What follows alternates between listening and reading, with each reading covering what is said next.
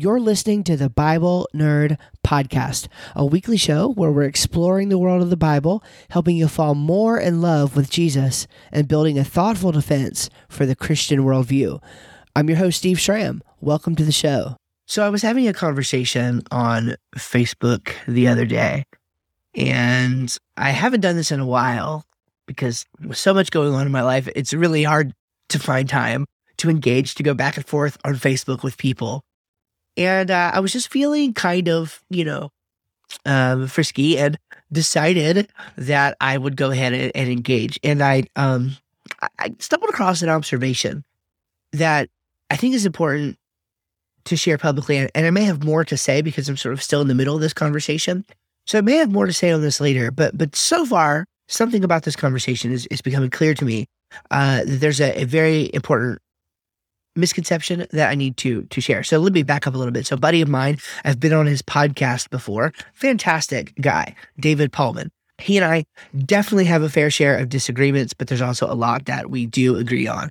And he had me on his podcast a while ago to talk about a young age creationism and why I'm a young age creationist. And uh, one thing about David is he is not a young age creationist, but he has often been a very uh, vocal person about uh, the fact that somebody can, you know, legitimately hold this view and may not necessarily be deluded or irrational or whatever. Like most people uh, tend to think creationists are. Okay. And so he shared a hot take on Facebook the other day, and his hot takes always, um, you know, leap into the hundreds of comments because they're nice and controversial. Um, he's very good, very good at, at creating engaging discussion on Facebook. And um, somebody commented, um, who is a pretty well known guy in the atheist community, uh, Benjamin Watkins, um, and and he posted, nah, you know, as a response to this, you know, comment response, he said, nah, this is all. I'm a nuclear, you know, engineer here.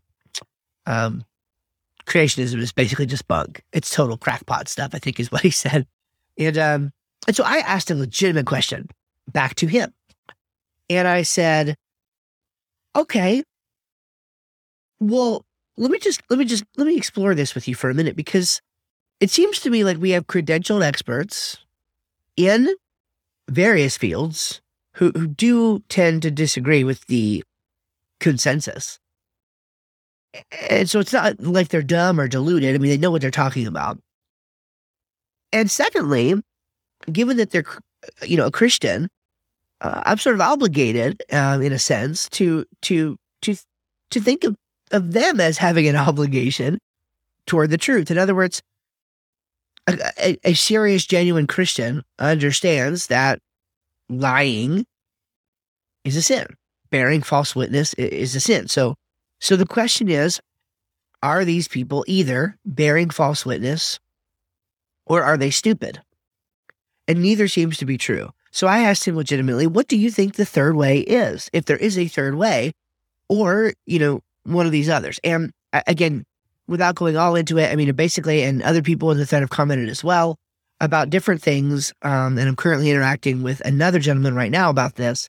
Um, and the idea comes up as motivated reasoning, right? So basically, a form of confirmation bias, basically, where it's like, well, you're sort of motivated by your background theology or whatever to take this view. And so you might hold irrational views in spite of the evidence given those things in order to be a promoter of that view. Now, I have my issues with that, but that's not what I want to talk about.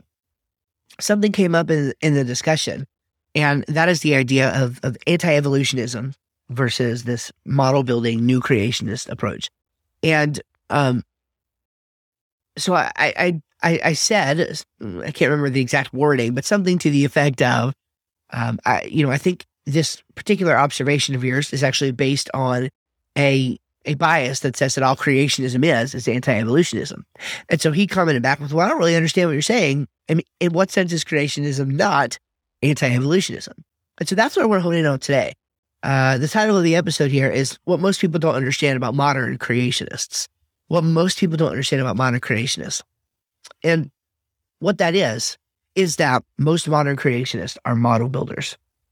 Okay. The ones being raised up in university today are tired of, of strictly evolution bashing It's exhausting. It's exhausting.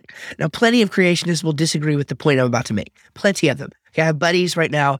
I will get emails about this. I promise. Okay. Um, but I'm in the Todd Wood camp, you know, the Kurt Wise camp.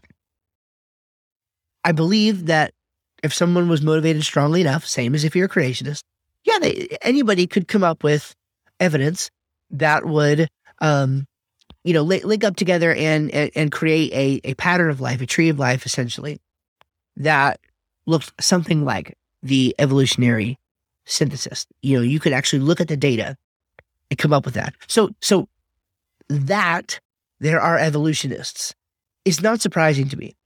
That someone can look at the data and arrange it in a particular way is not in itself surprising to me. But that does not mean it's the only way to look at the data. And there are people who wake up every day who just want to be good scientists. And they also want to be biblically faithful. Okay. And it's not as though what they're doing is trying to disprove evolution. That's not the project. That's not what they're trying to do. No, instead, they're actually trying to model build. They're attempting to create creationist models in these various different fields and perspectives. And then there's work that is done with broader teams and things of that nature to try to bridge those things together even further and to make a, a coherent creationist model that works across all the data.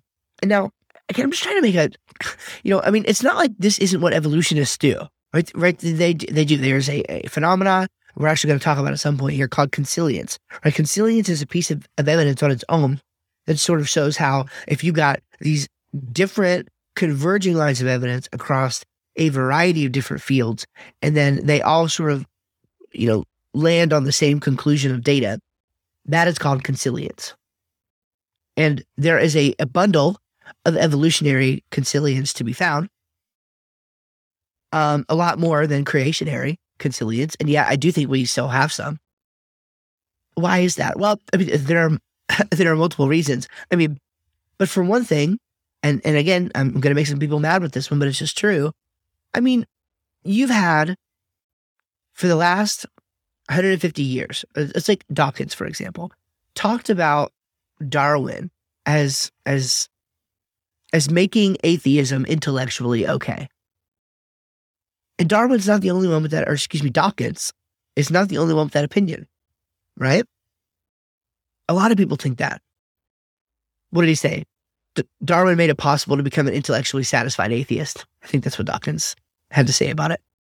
And, and so, what is my point? Well, my point is that lots of research has been done, lots of time has been put in, right? It is it is it is funded by taxpayer dollars, okay, to teach evolution, to to research evolution.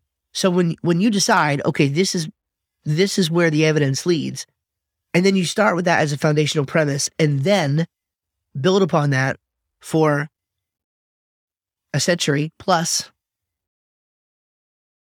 then it's no surprise to me that there's going to be an uphill battle for the underdog, for the creationists. By the way, creationists don't have that much funding. It's not, it's not very financially rewarding to be a creationist. By the way, it's not very um, professionally rewarding to be a creationist in the sense that if you're a creationist, you will often get lambasted by others in your profession. You will be treated with bias. You will be canceled. In many cases, you have to be careful going through PhD programs in secular universities. I know this because I have some close buddies who went through this, right? You have to be careful going through these things and, and, and publicizing the fact that you're a creationist. Okay, you do because of the bias that exists. And, and so is, is, is the view a minority view? Sure. Absolutely. That's not necessarily surprising to me.